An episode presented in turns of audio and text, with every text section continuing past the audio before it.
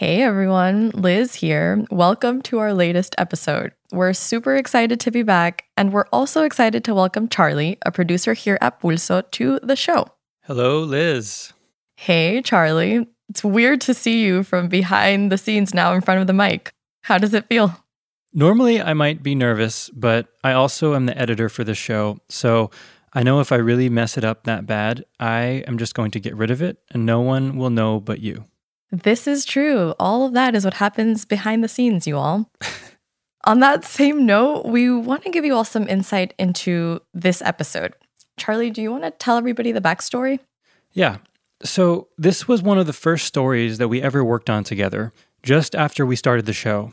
And it was supposed to be about the story of Roy Benavidez, a Latino soldier who earned the Medal of Honor in Vietnam, and how since the Black Lives Matter protests of last summer, there have been calls to change the name of Texas's Fort Hood to Fort Benavidez, And we were almost finished with the episode, and then something happened. Yeah, something really terrible happened. A young Mexican American woman named Vanessa Guillen, she was a soldier at Fort Hood, actually assaulted by her superior and then murdered by a fellow soldier.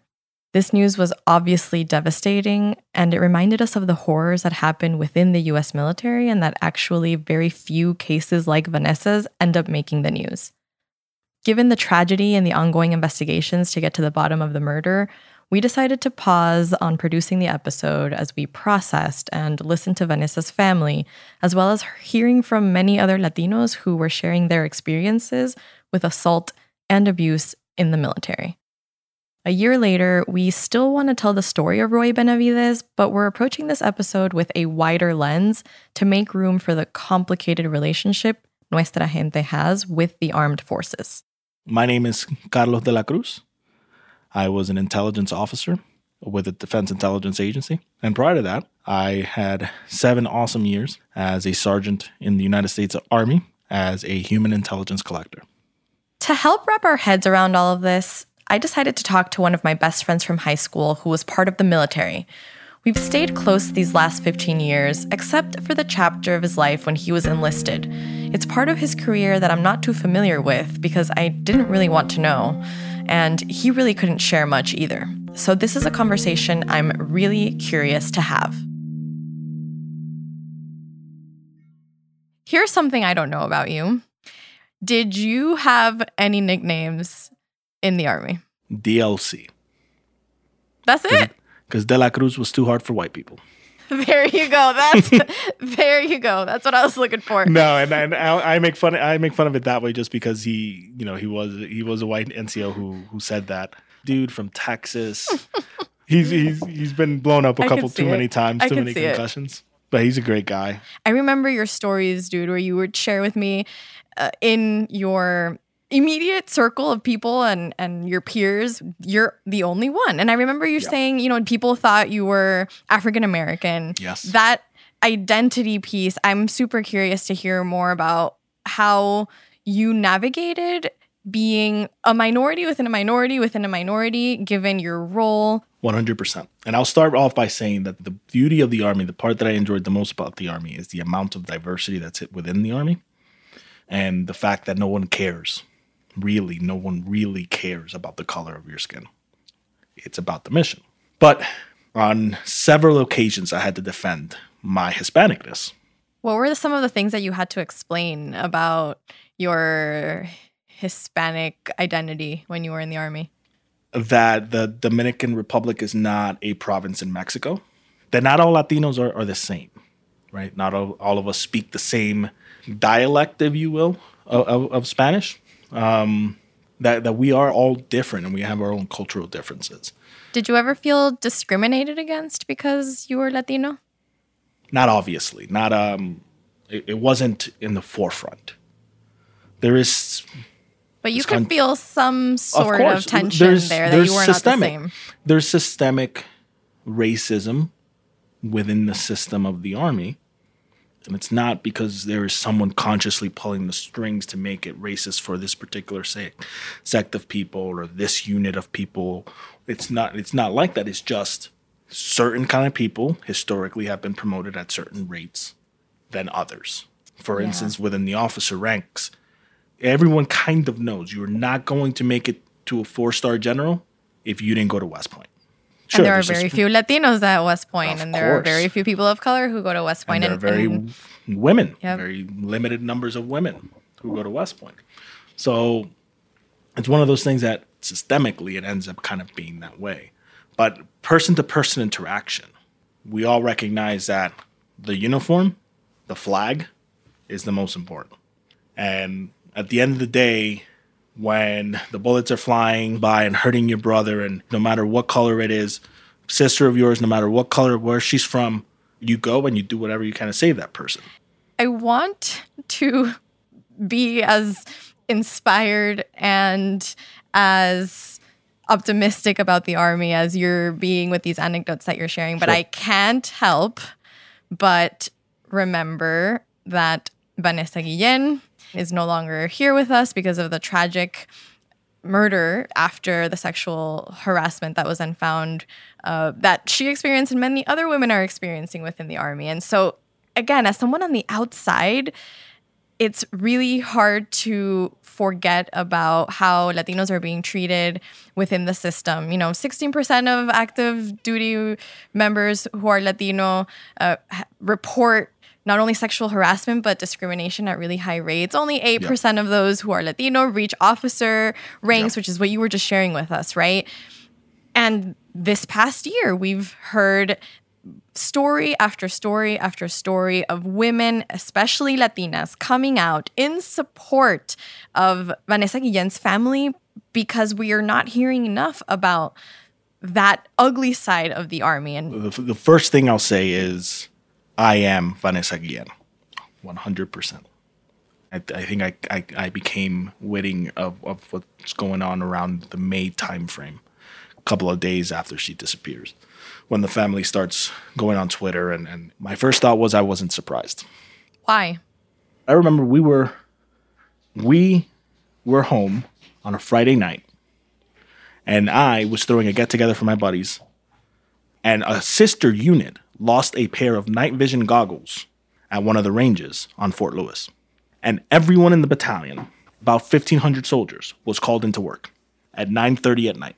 I wonder when Vanessa disappeared, and at four o'clock she doesn't show up to formation if there was a similar call in that unit. I am willing to put everything on the line that there was not. She wasn't night vision goggles. She was just a private.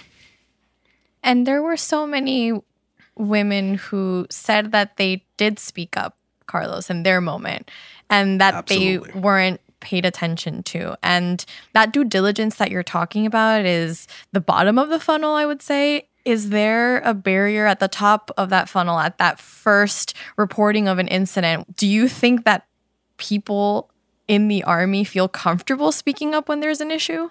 No, Why? because in some way, shape, or form, it comes against the mission. I know that Sergeant so and so is the best person at this particular task, but he's doing things he's not supposed to. Let me not say anything because we need him. What is this going to do for my own personal record and my own personal career advancement?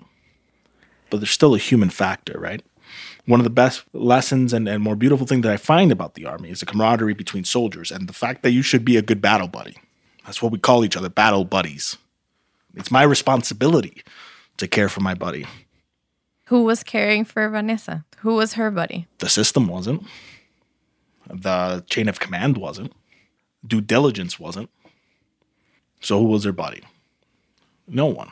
What do you think has to change so that people like Vanessa are protected and are given the same camaraderie and respect like you felt that night? When you're hearing rumors and you have suspicions that things are wrong, taking the time to get to the bottom of it. And if it's nothing, it's nothing. That's fine. It was worth it. And if your unit is a terrible work environment where people don't feel safe enough to come to you as a commander, then you have a problem and you will fail. There is no true justice for Vanessa Guillen. Justice would mean that she'd be alive today. There has, however, been progress on bipartisan legislation in her honor. The I Am Vanessa Guillen Act is a bill in the House of Representatives that would reform the Army's sexual assault and sexual harassment prevention plans and require independent professionals to conduct harassment investigations. The Vanessa Guillen Military Justice Improvement and Increasing Prevention Act is up for consideration in the Senate. It would change how a service member is prosecuted under the military justice system. It aims to improve training on sexual assault response and living accommodations on bases. Vanessa's story will never be forgotten. She's already motivated us to act and prevent another soldier's life from ending like hers. We're going to switch gears here to another story we wanted to talk about one of hope, inspiration, and someone who I know has really inspired you, Carlos, the famous Roy Benavidez. To me, he is the top. When you walk through a special forces battalion and you walk in through the front door, chances are you're going to see his picture somewhere in the hallway. When I decided to go special operations, he was a very beautiful thing to find because I saw one of me doing that. And it was something that empowered me to believe I can do it too. After the break, we tell the story of one of the most famous Latino war heroes.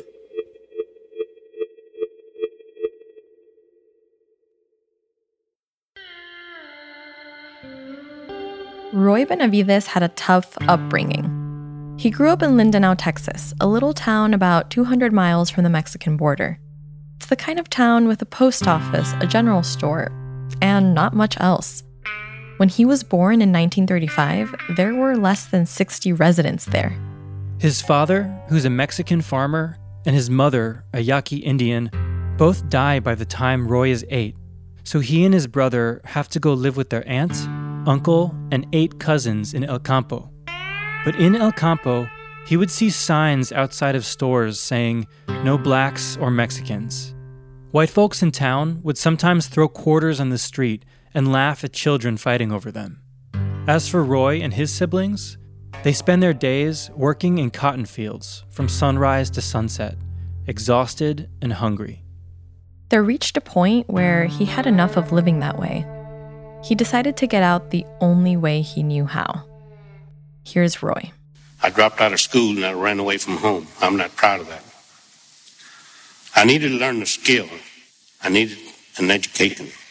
I joined the Texas National Guard. Then I heard about airborne.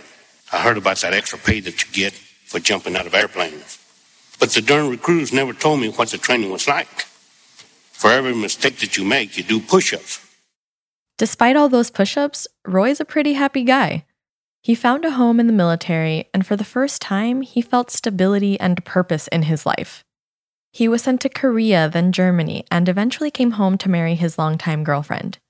Things were looking up. Yeah, so things are finally going well for Roy. But by this point, it's 1965. The Cold War is in full fury, and the conflict in Vietnam is boiling over. The US is supporting the southern Vietnamese government which is being overrun by communists from the north. So the army sends soldiers and advisors to train the local militias. One of those advisors is Roy. He's an educator. He is uh, a brother. He is a, a leader of Vietnamese people who become soldiers and who become militiamen. He is leading them to defend their homeland. Okay, let's back up for a sec.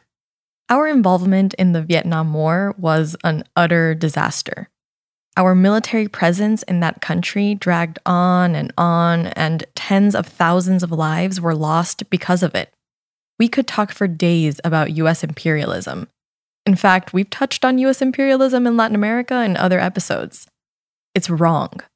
US warmongering has caused disastrous conditions across the world, and as my team and I often discuss, ironically, it's in part what has fueled the massive migration to the US from Central and South America.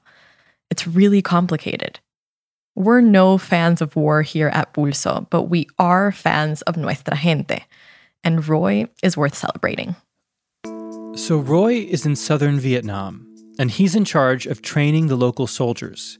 But as the war creeps closer, he's becoming more and more involved. And while on a patrol, alone deep in the jungle, he takes a step that will change his life.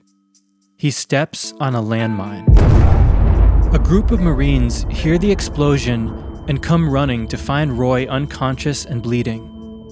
He's rushed into surgery then evacuated back to a military hospital in Texas. There, he's told by doctors that he'll never walk again, and he'll have to be discharged from the military. His future is bleak, not being useful to the army, and he's afraid of becoming a burden to his family. But Roy, being who he is, has other plans. At night, I would slip out of bed and crawl to a wall using my elbows and my chin. My back would just be killing me. I'd be crying. But I'd set myself against a wall. I'd stand there and move my toes, right and left, right. Every single chance I got. The nurses would catch me sometime. They would chew me out, give me a pill, sleeping pill, put me to sleep. Nine months later, here comes my medical discharge paper. Jumped out of bed and I stood up right before him and I moved just a little bit. He said, Sergeant, I'm sorry. Even if you can stand up, you'll never be able to walk. If you walked out of this room, I'll tear the papers up. And that's exactly what he did. Months later, he walked out of the hospital with his wife by his side. The Army sends Roy to a desk job back at base in Texas, but he's determined to get back to Vietnam. He spends the next few years training, rebuilding his body, studying tactics and field manuals. Then he undergoes the toughest training in the military special operations. He becomes a Green Beret. And to give a little bit more insights into what Green Berets are, they're not just tankers, they're not just shooters, they can do it all. They're not SWAT teams, if you will. They are the premier fighting force in the United States Army.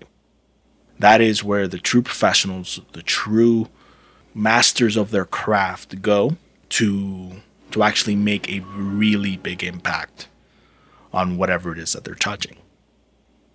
A few months later, he's back in Vietnam. His code name is Tango Mike Mike, or TMM, which stands for That Mean Mexican. TMM is deployed near the Cambodia Vietnam border, where he'll face his greatest test there had been reports of enemy soldiers sneaking across to attack. Roy was attending Mass when he heard the SOS call. I heard on the radio something like a popcorn machine. Then I heard a voice Get us out of here! Get us out of here! Come in and get us out quick! And I saw some helicopter pilots run to the flight line, scrambling. I ran right behind them. I saw a bag of medical supplies, picked it up, went over to my helicopter got on the helicopter. We got on with the forward air controller, the guy that's in, he said, You can't go in there. You can't go in. It's too hot. Little did I know that I was going to spend six hours in the hell. Roy arrives to a desperate scene. The group walked right into the middle of a thousand enemy soldiers. From the air, he can see bullets flying through the trees. It's too dangerous for the helicopter to land near the stranded soldiers, so Roy tells the pilot to go lower and he jumps from the hovering helicopter and runs to reach the survivors. The next six hours are an adrenaline filled blur. He gathers the scattered survivors together and gives first aid. He calls in airstrikes to hold back the enemy, all under heavy fire. While leading the soldiers through the battle, Roy is shot seven times, stabbed, and clubbed in the jaw with the butt of a rifle. When the rescue helicopter finally arrives, he gets all his fellow soldiers safely aboard before allowing them to pull his own horribly wounded body into the chopper. Then, he collapses. Back at the base, doctors find Roy unconscious and think he's dead, so they lay him with the other fallen soldiers and they were putting us in body bags. I remember my feet been lifted and I was inserted into the body bag and I could hear that zipper coming up and I thought, oh my God, no. My eyes were shut because I had blood all over my face and my eyelids. And I couldn't talk because my jaws were locked and I could hear that zipper coming up, coming up. And one of my buddies was yelling at the doctor, that's Roy, that's Roy Benavidez. The doctor said, sorry, there's nothing I can do for him. Now, the zipper just, just coming up. I was trying to wiggle in my own blood. And finally, that doctor felt my heartbeat. When I felt that hand on my chest, I made the luckiest shot I ever made in my life. I spit in the doctor's face. So the doctor said, I think he'll make it. Miraculously, Roy survives, but he's just clinging on to life. He's evacuated out of Vietnam and back to the US, where he starts a long, difficult recovery. But he has over 30 serious wounds from the battle, and no one knows whether he'll make it. The survivors from the battle tell the story of Roy's actions to higher ups in the army. Clearly, his bravery warranted the highest award in the military, the Medal of Honor. But there was a problem. The battle took place across the border from Vietnam, and at this point, the US wouldn't admit to military operations in Cambodia, so the request is quietly buried. It takes Roy over a year to recover, and he stays in the army but isn't able to return to active duty again due to his injuries and constant pain. Finally, in 1976, Roy retires from the military and returns to Texas to try and continue living life the best he can. But his family can tell the war has taken a toll on him. Replaying the battle in his head over and over causes him to act in strange ways. He flinches when he hears a noise and is constantly peeking through the blinds. Between post traumatic stress, pain from the injuries, and missing the life he had in the army, Roy finds himself searching for meaning all over again. But suddenly, he finds something to take him on a new mission. He learns about the Medal of Honor recommendation that had been buried years before, so he sets out to claim what he earned. The problem is, he can only remember bits and pieces of the battle, and to have any hope of being awarded the medal, there would need to be a full written account with eyewitnesses. But as far as Roy knows, there are no survivors left to tell the story. Roy didn't directly acknowledge this himself, but some believed there were political reasons behind him not receiving the medal. He said, You were in Cambodia. The army doesn't want to admit that. They'll have to acknowledge you were there. They'll have to acknowledge you were there. Let's sit with that for a minute. Roy may be talking about a secret mission, but this is also symbolic of how invisible we are in the military. Since this country's founding, Latinos have fought and died in every American war. Education level, language barriers, and a long history of discrimination have kept Latinos from advancement in the military. Today, Latinos are the fastest growing demographic in our armed forces, making up about 16% of soldiers on active duty, according to the Department of Defense. Yet we make up only 8% of those who rise to officer ranks. The same year Roy fought his heroic battle, another American soldier fought a remarkably similar one. A white helicopter pilot named James P. Fleming risked his life to save the lives of six stranded Green Berets who had been trapped just over the Cambodian border. What was the difference between him and Roy? Well, Fleming was awarded the Medal of Honor just two years after the battle. Eight years later, Roy was still fighting to be seen. So at this point, Roy has hit a dead end with his search, but his luck is about to turn around. Enter Chris and Fred Barbee, a father and son duo who are journalists at the local paper, the El Campo Leader News. The Barbees meet Roy and become obsessed with his story. They want to help him find answers, so they write an article about his mission for the medal in their paper. This little story from the local paper gets picked up by an international news outlet and makes it all the way to Australia, where it reaches a man named Brian O'Connor, the radio man who'd sent that desperate SOS call back in Vietnam.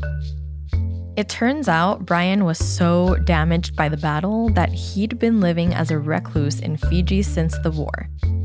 But even recluses take vacations sometimes, and while traveling in Australia, he runs into the article about Roy in the newspaper and can't believe what he's reading. The last time he saw Roy was in a body bag. Neither had any idea the other had survived the battle.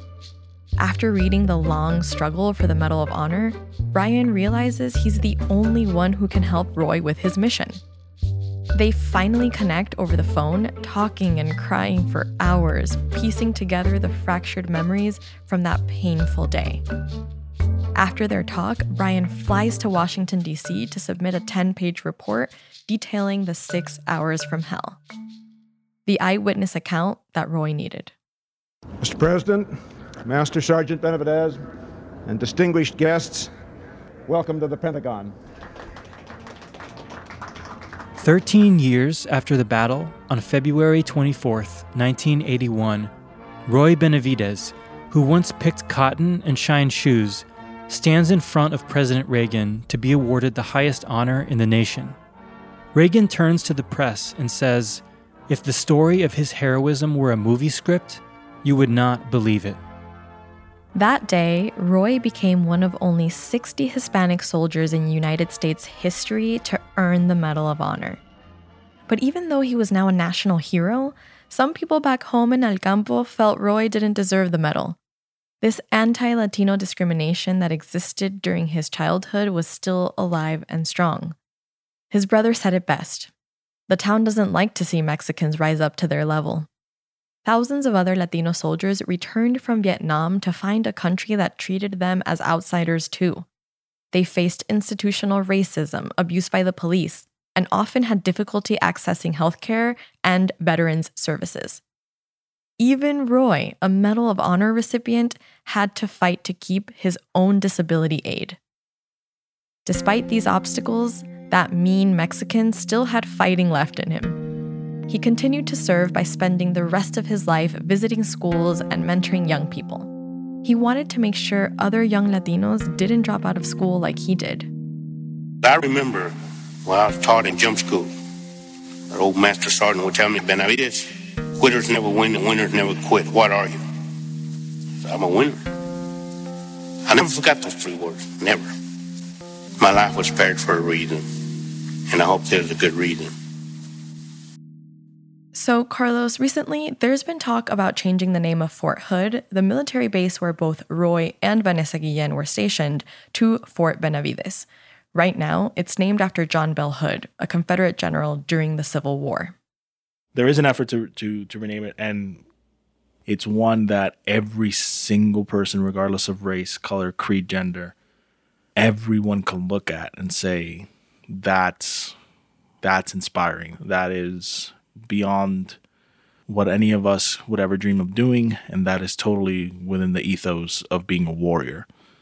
He just means so much because he did so much in a way that was incredibly selfless, looking out for the fellow brother in need. He comes out victorious because of his humanity. His care for another person is really what makes that story so beautiful. You can subscribe to the Pulso Pod wherever you get your podcasts. And if you like what you heard, please leave us a review on Apple Podcasts and tell a friend to give us a listen. Have questions or story ideas to send our way?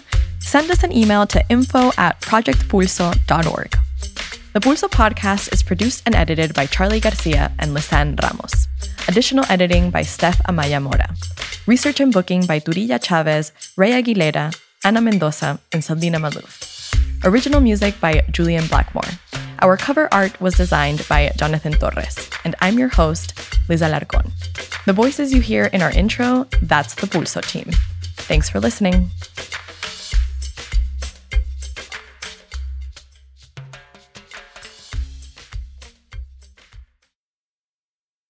Hey Pulso fam, I want to tell you all about Atlas Lingue, a Studio 80 podcast about language, culture, and communication. Have you ever wondered what your cat is trying to tell you? Or how Disney Pixar writers craft stories that resonate across numerous languages? Atlas Lingue host Luis Lopez explores these topics and so much more. It's a show about the confusing, wonderful, and weird world of language, and this season they're diving deep into the language of culture online. They're interviewing content creators from different countries who document their daily lives and cultural backgrounds on YouTube, TikTok, and Instagram. New episodes air every other Monday wherever you get your podcasts. And you can also watch all the interviews on their YouTube channel at Ochenta Podcasts.